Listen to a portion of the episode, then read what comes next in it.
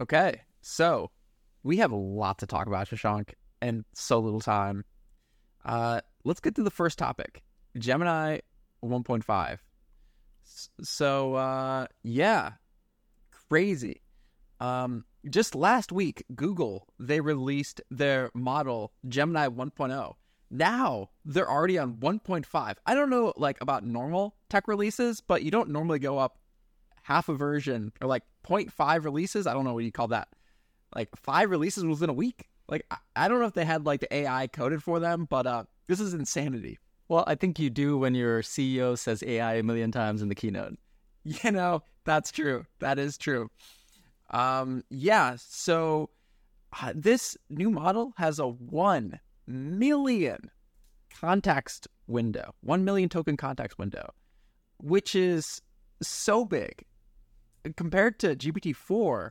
GPT-4 has a hundred twenty thousand uh, token context window. This is like basically ten times that. And in research, in research, they're working on a 10 million, 10 million token context window.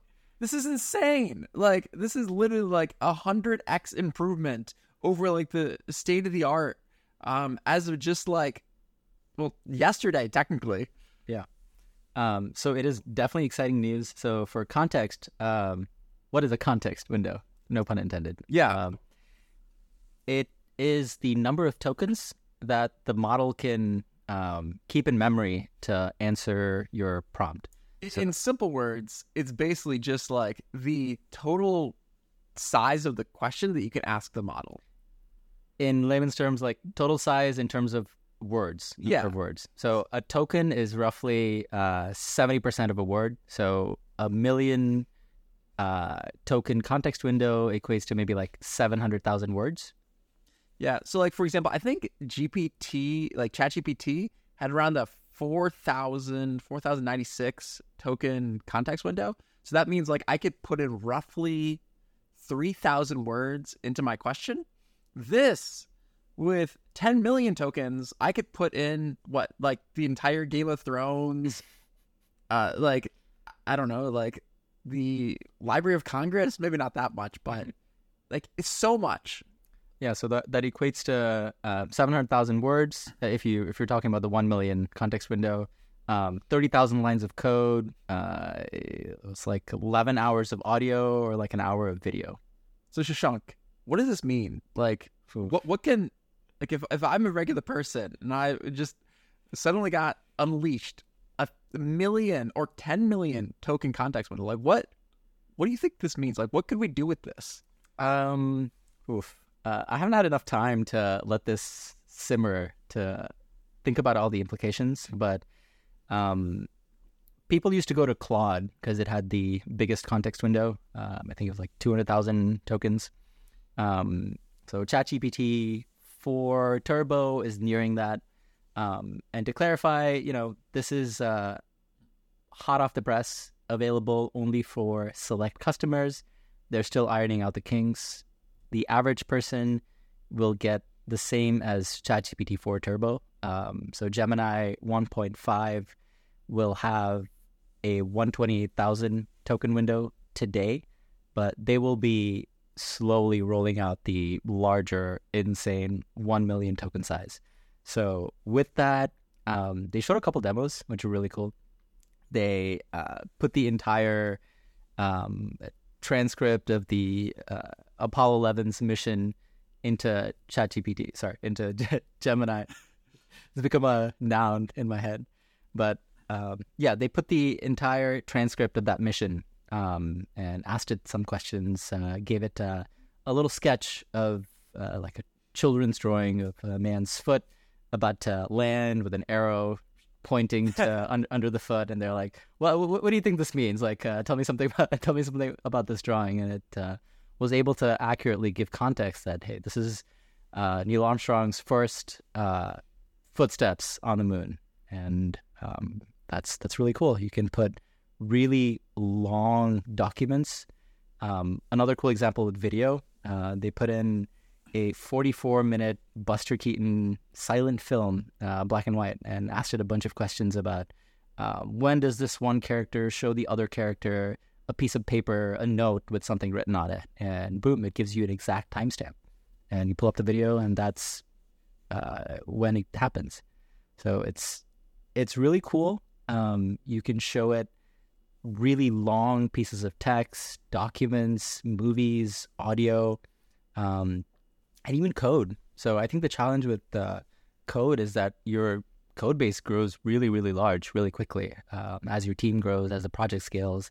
So it's hard to fit all of that into context. And a lot of these companies um, that build coding assistants kind of get around it by building rags, pulling relevant bits of information, um, and feeding that into the LLM as context. But with this, you just throw the entire code base. Yeah.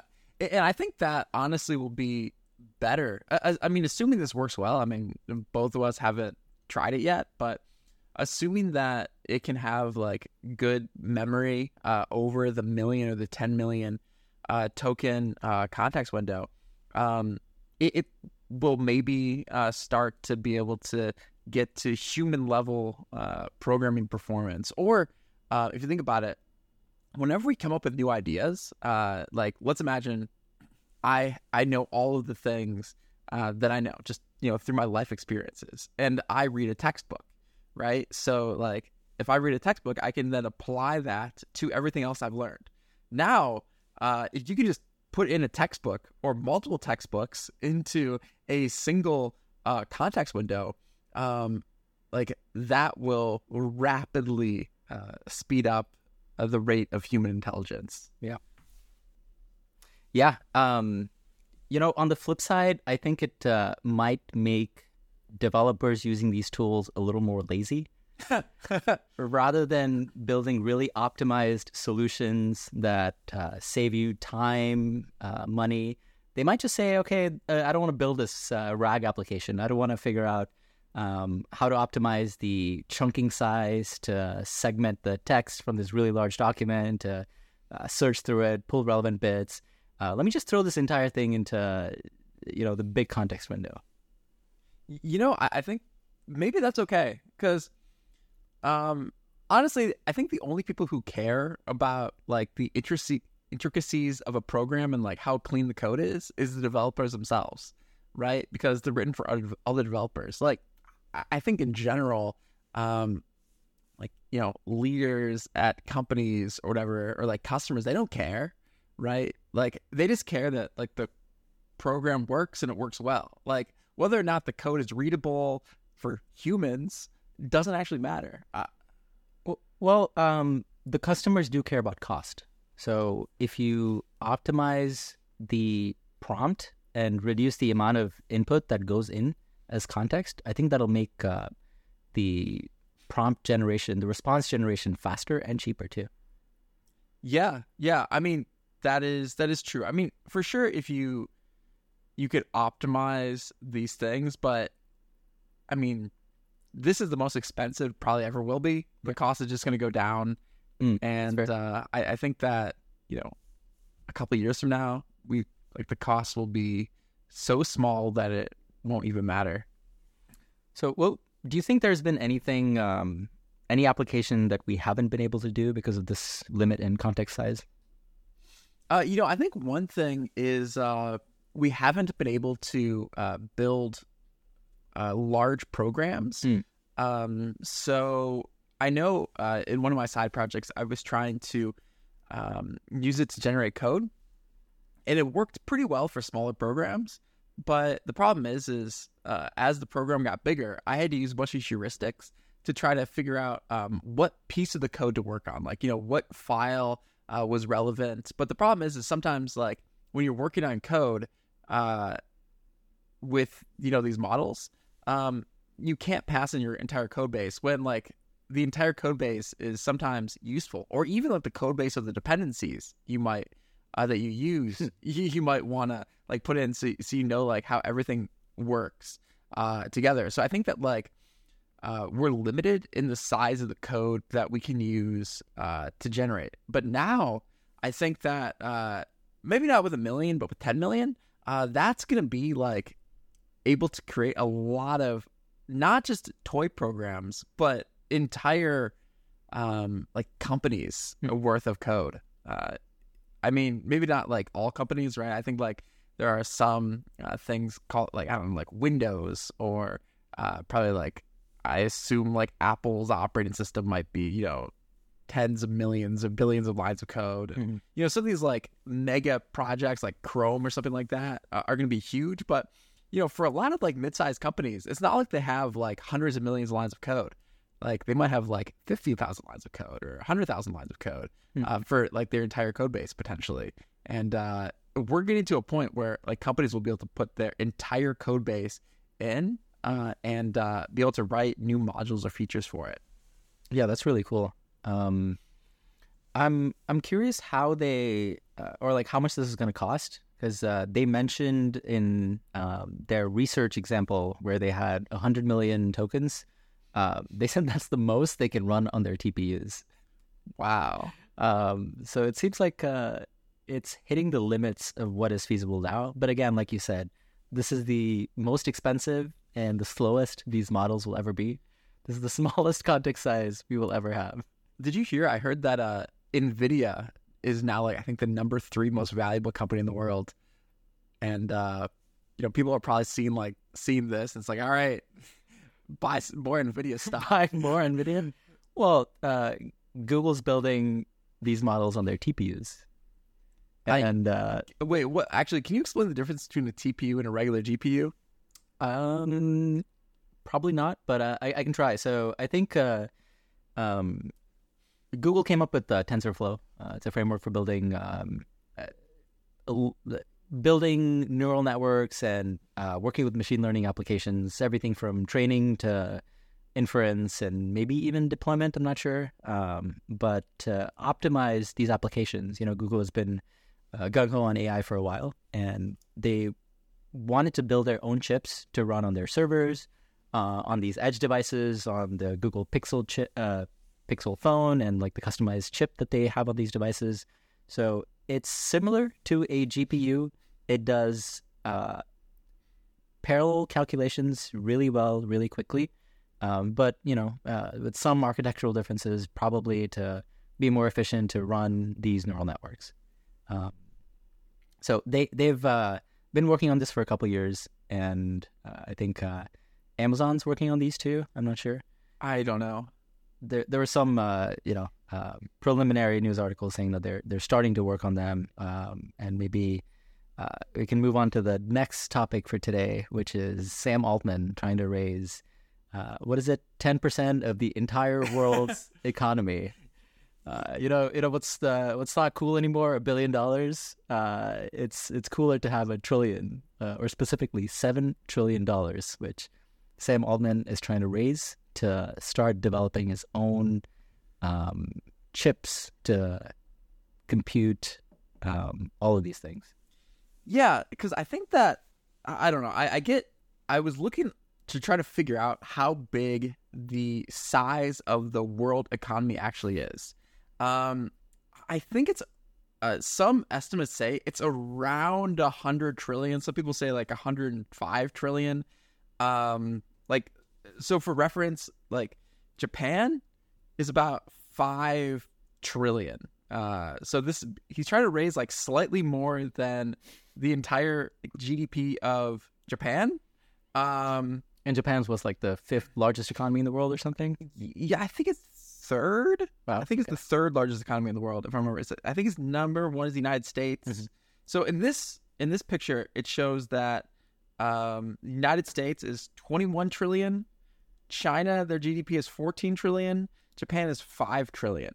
Uh, Germany is 3.8. So uh, this is slightly more than the GDP of Japan and about half of that of China. But the crazy thing is, is I think he just might get it. And um, I, I think I was kind of, you know, imagining, you know, what he's pot- potentially telling all these rich guys, you know, all these investors. He's probably going like, look, you see what I built? I took the world by storm. Chat GPT. Everybody's using it. Like fastest growing product in history. We are making images text to image. It's like I did that. OpenAI, we did that. Just today. Text to video, right? And um I'm telling you this. Like I need uh just like actually forget how much I'm going to ask for for a second. Um when we're I'm going to take the money and I'm going to uh, raise it uh, to build hardware and software that will be a revolutionary thing because this will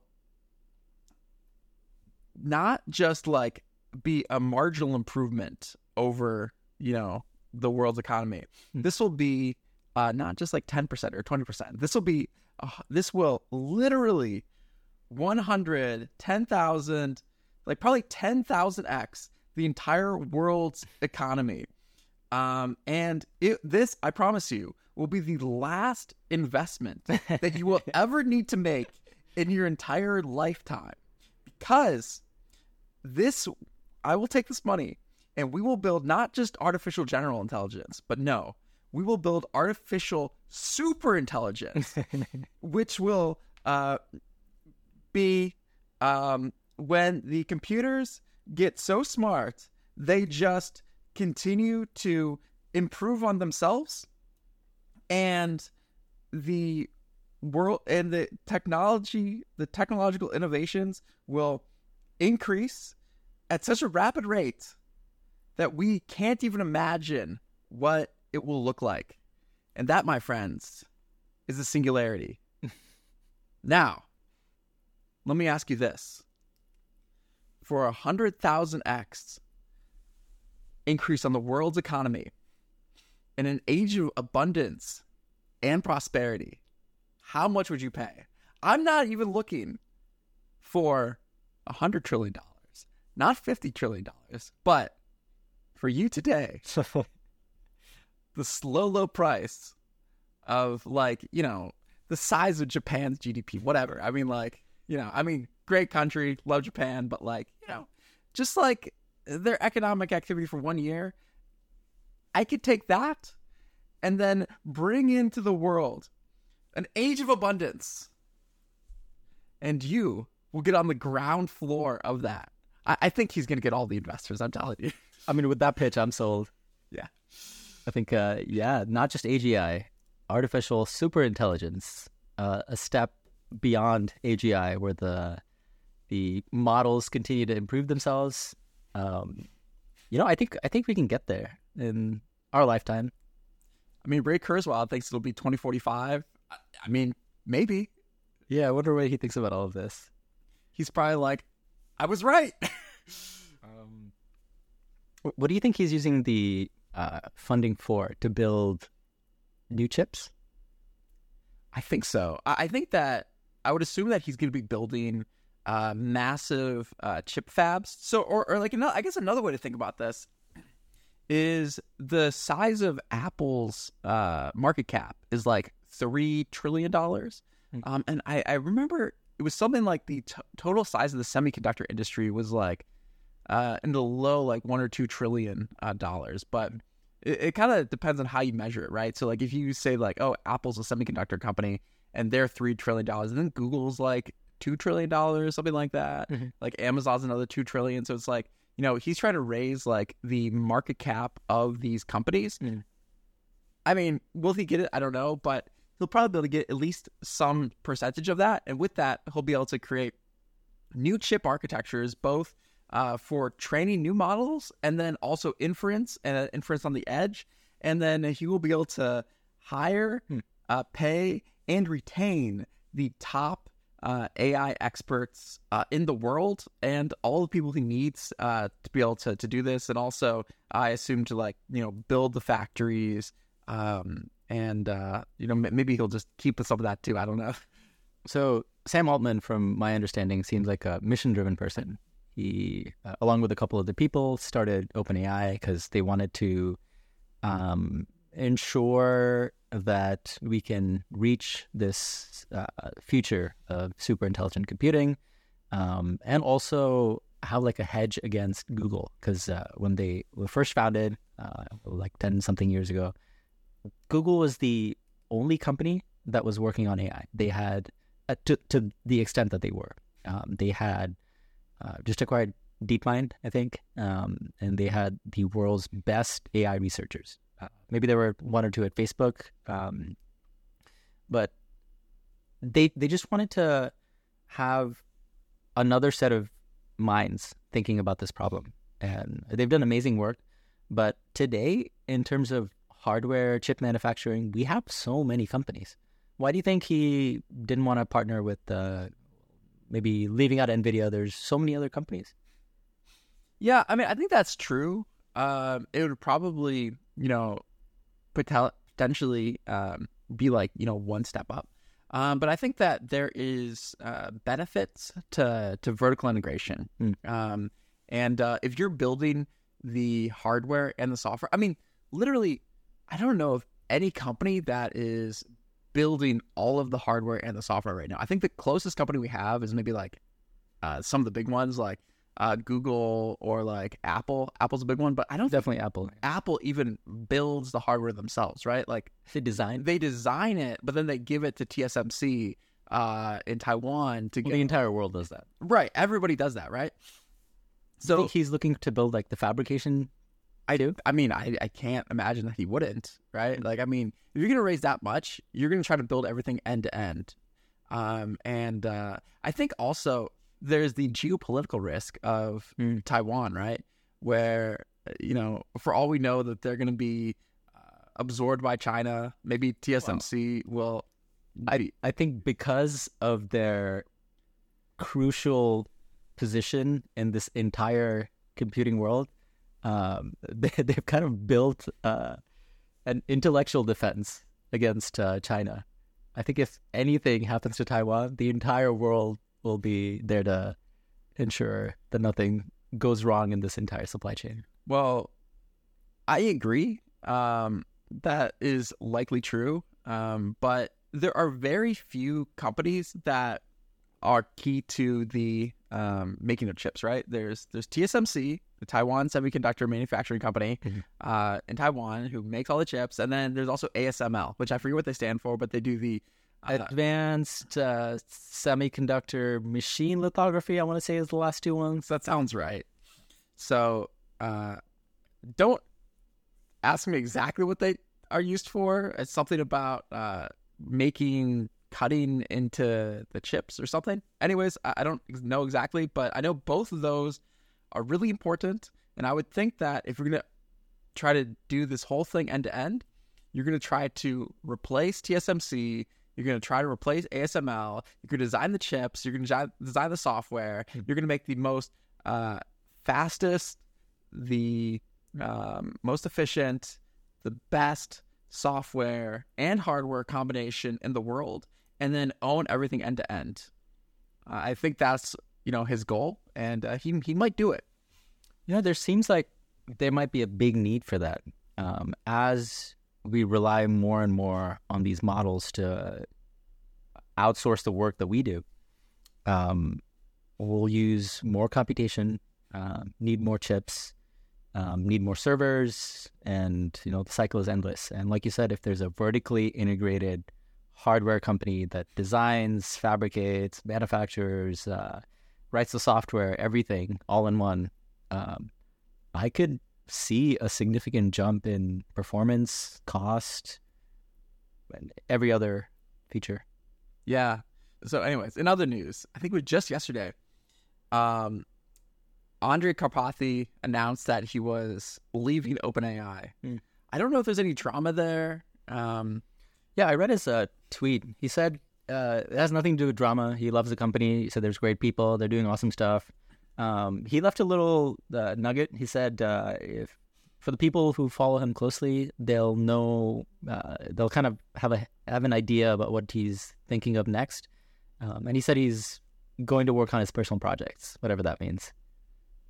competitor to OpenAI. Ah, I, I don't know. I doubt it. You know, one thing I wonder uh, when I saw that, I saw it like semi recently, uh, within the last like few months, he was posting about his idea to build an AI operating system, and Mm. I'm wondering if he wants to go and and build that. Can you elaborate on that? Yeah. So, um, my understanding is, and I'll see if I can uh, pull up a, a picture of it. Um, but uh, it, it, a regular uh, operating system uh, is broken up into uh, certain modules. Uh, like you'd have um, uh, a RAM. You'll you'll have uh, like, or I guess you like your computer, right? You're gonna have like your RAM your your file system. You're gonna have a, a CPU. Um, you're gonna have uh, input, output, I/O, stuff like that.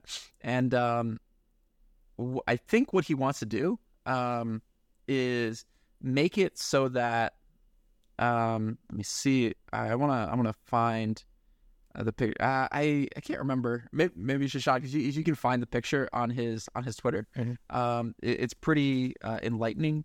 But basically the idea is um, that you will be able oh i think i found it okay here we go um, so basically like um, what you would do is you would have uh, the llm uh, kind of operate like the cpu and uh, the ram uh, would be like the context window.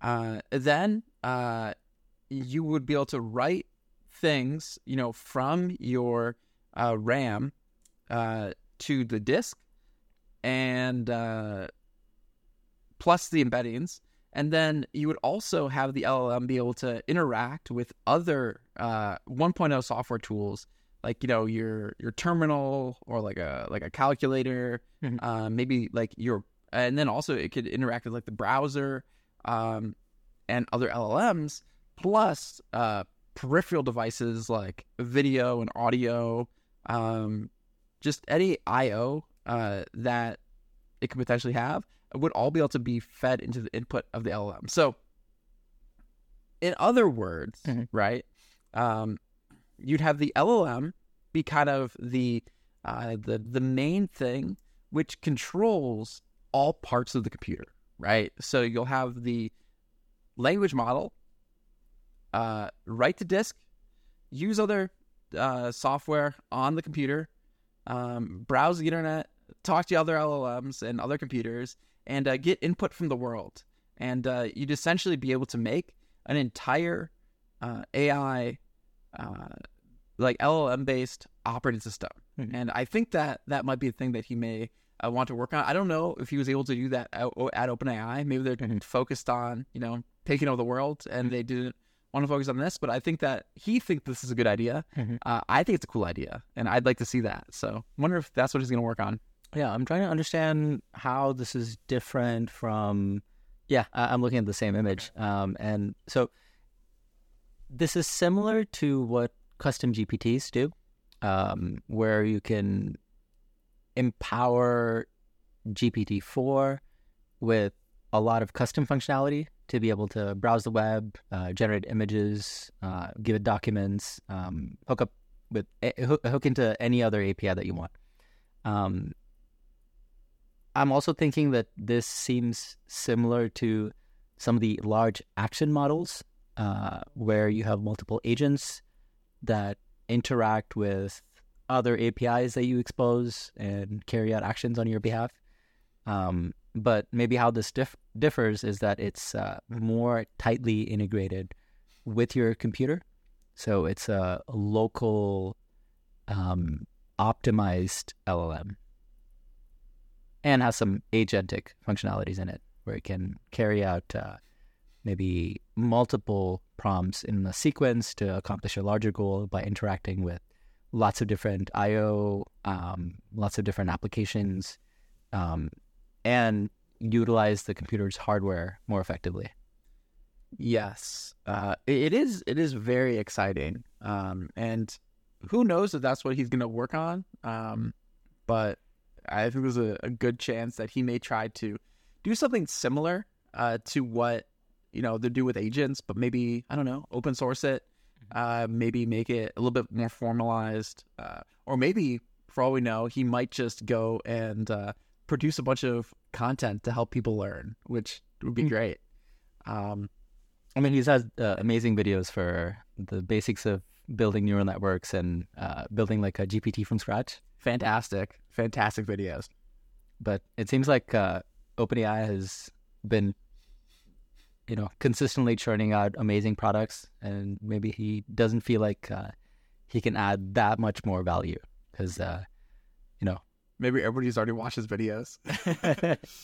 um, so speaking of OpenAI again, do we want to talk about their latest announcement? Oh my God, Shashank, I think we buried the lead, but today had so much news. like before we even talk about their latest announcement or latest couple announcements, like all to our dear listener, today is February 15th, 2024, the day after Valentine's Day.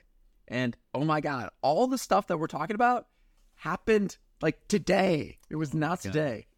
So we're not even done. All right. Last thing This this is a big one. huge. Text to video. Sora. In Japanese, sky. Yeah, I was gonna ask you that. Yeah. So I think maybe it's just like the sky's the limit at what they're going to do here. So uh, for those that don't know, OpenAI they announced a a brand new tool uh, called Sora, which is able to take a individual text prompt and uh, generate uh, a a minute of video. So they had a bunch of demos on their site. They all look um, unbelievable.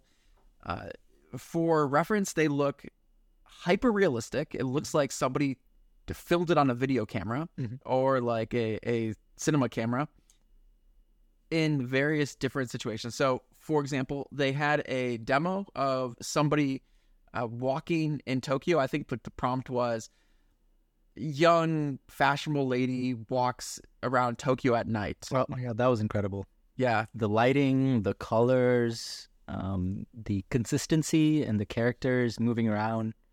Uh, it was really hard to tell that this was not AI generated. it- looked like I was filming it, and uh, they also uh, made uh, videos of uh, films that kind of looked like Pixar Mhm. type style, like animated. They made um, videos of. Uh, I think they made an entire movie trailer. No, no audio. I guess that's probably coming next. I'm sure it is. Yeah, So they may, uh, yeah, like uh, Mark was saying, there's uh, lots of different styles. This is capable of uh, generating uh, animations, Pixar style, little cute characters that are doing silly, kooky things, realistic videos with uh, humans, and it gets the facial expressions, the movements, the the walking, and everything perfectly. Uh, it's able to generate animals. Um, it's gener- able to generate scenery. So like drone shots of uh, not just you know scenery that exists today, but um, California during the gold rush. There's like a scene where it's panning through a little small town, um, and you can see people walking around, uh, old cowboy outfits, um, uh, riding horses, old saloons. Um, but they're also really upfront about this, and they kind of highlight the limitations of this model too. Uh, and towards the end, you can see kind of goofy um, videos where you can see a bunch of foxes that are running around and playing with each other. And out of nowhere, they spontaneously erupt into uh, multiple foxes and, uh, you know, collide and combine together. And um, there's a video of a basketball going into a hoop and it just kind of explodes and spontaneously creates another basketball. Uh, there's a there's a chair, uh, you know, a regular plastic chair you can buy in Walmart, uh, buried in the sand on the beach, and people are trying to remove it. Uh, but the video doesn't understand the consistency of the plastic chair. It just kind of turns it into a piece of cloth, and it, it folds and starts waving around in the air, and then deforms into another amalgamous object. So it's uh, it's not perfect, but oh my god, we have come a long way since um, DALL-E, DALL-E Two. DALL-E 2, what was that, two years ago now? Uh, yeah, something like that. it was about two years ago. And I thought DALL-E 2 was amazing. Oh my god, my mind was blown back then too. Yeah. That, that that was the whole motivation to start this meetup to meet other people working on this technology because we were like, oh my god, this is huge. This is huge now, and it's going to be even bigger. Yeah, and this is um like uh an order of magnitude better or multiple orders of magnitude better than DALL-E 2. Absolutely. So, I mean, definitely going from text to video was a big leap. And we've seen a lot of different open source models and closed source companies working on this problem. Um, popular ones were Stable Diffusion, they had stable animation. Um, and people were working on uh, trying to just extrapolate uh, the same image and turn it into a video by panning the image, zooming in, zooming out, and having the same image generation model regenerate every single frame. Uh, then you ran into consistency issues because the each frame would be slightly different, so they started working on that.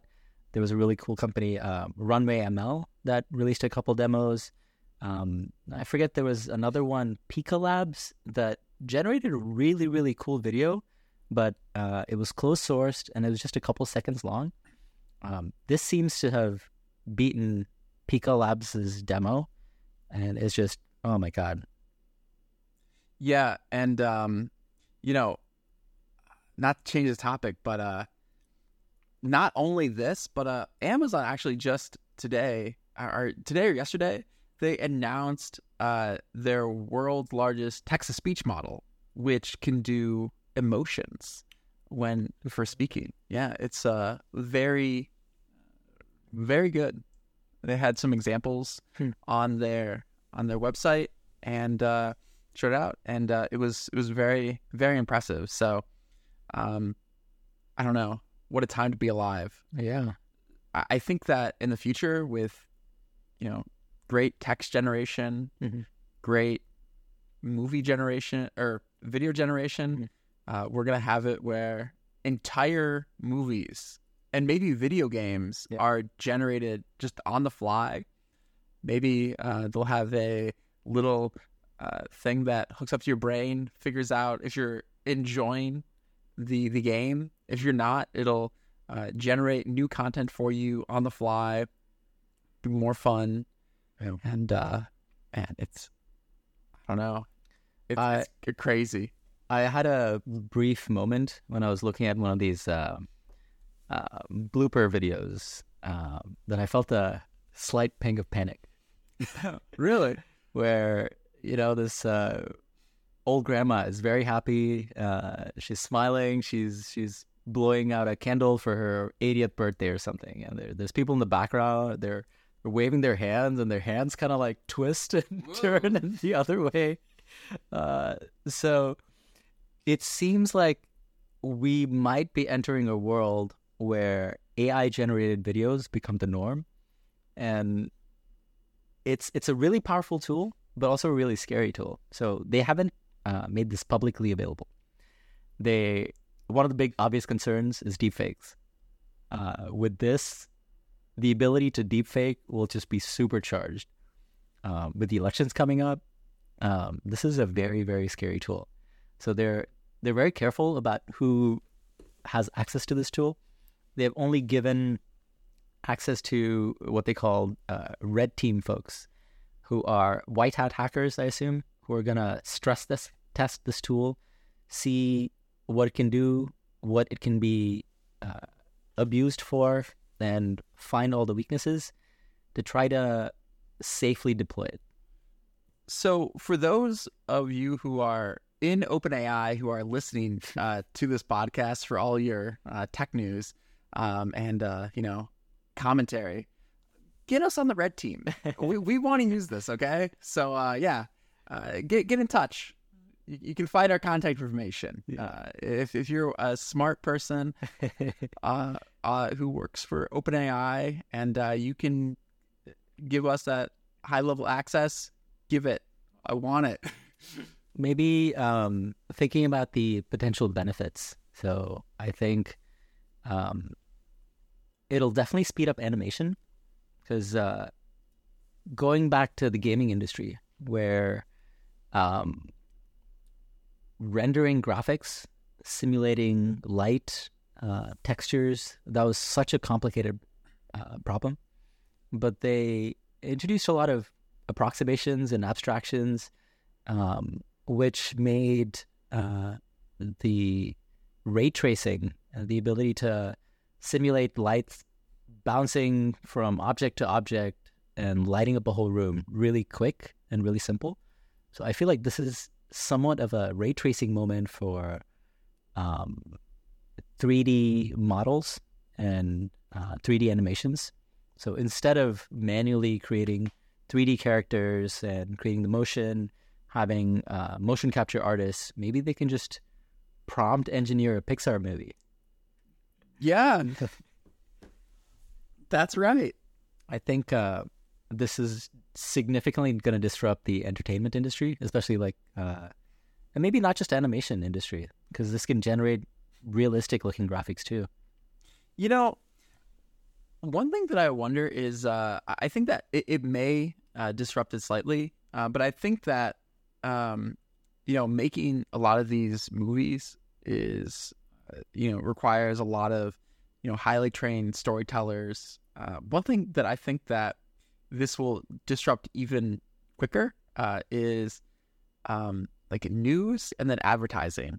Because I think both of those have much much lower effort content, Mhm. and uh, I think that this will uh,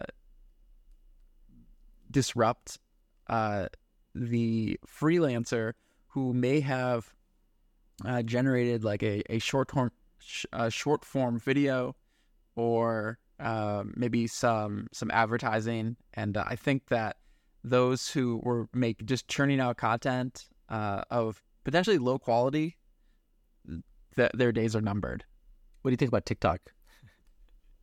you know I, I think that this will probably make a bunch of garbage on TikTok uh, which is why uh, the algorithm uh, is important uh, because the algorithm will hopefully filter out that garbage uh, from the TikTok. Uh, but I feel bad for TikTok servers because they're just going to be uh, there's going to be an influx of new content that is absolute uh, garbage. Um, how expensive do you think it's going to uh, be to generate one of these videos? So if you think about uh, uh, DALL-E being um, similar to like a completion for OpenAI's GPT-4, um, this is let's say 30 frames a second. Um, Is it 30 or is it 60? no, that's a good question. Let me take a let me take a peek. Let's see. So DALL-E, it um let's see, how much does it cost? I'm trying to find it. DALL-E 3 costs 4 cents per image. So assuming that let, let's say y- you did a minute and you just wanted to have 60 images. Let's say 60 images. I would say 30. That, that seems like a Okay, sure. necessary. Okay. So th- let's say 30. Um, so 30 times 4 cents. Um, what is that? 30 times 0.04 is a dollar 20. I imagine that there's some optimizations and it's probably not a one to one mapping. So uh, I'm going to assume a dollar 20 is the upper bound. So I would assume maybe 30 cents. I'm going to go 30 cents for a minute video. Wait, well, how did you how did you get the 30 cents?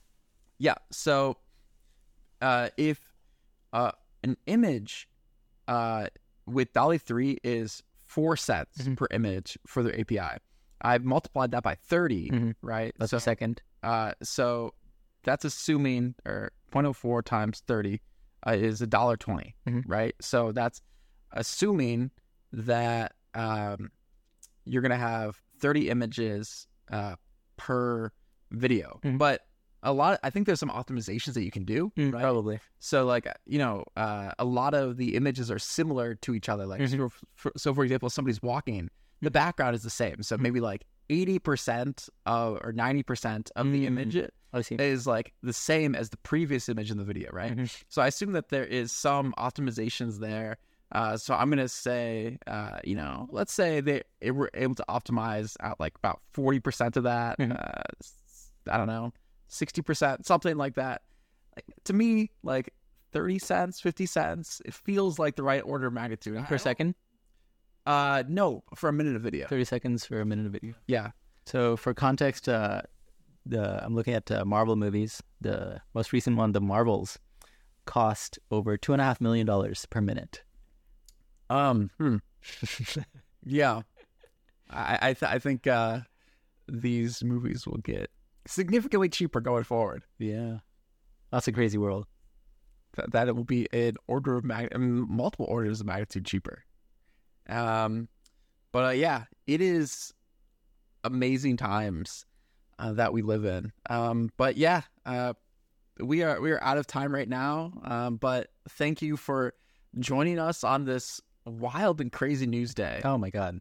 Not not every week is this crazy, but some some weeks. You know, it's only going to accelerate uh, once we get the artificial super intelligence. Uh, so everybody, pull your pennies together and uh, donate to Sam Altman. I think he needs it. You know, um, I'm looking forward to more companies jumping on this text to video bandwagon um, and seeing what they come up with. So exciting. All right. Bye, everybody.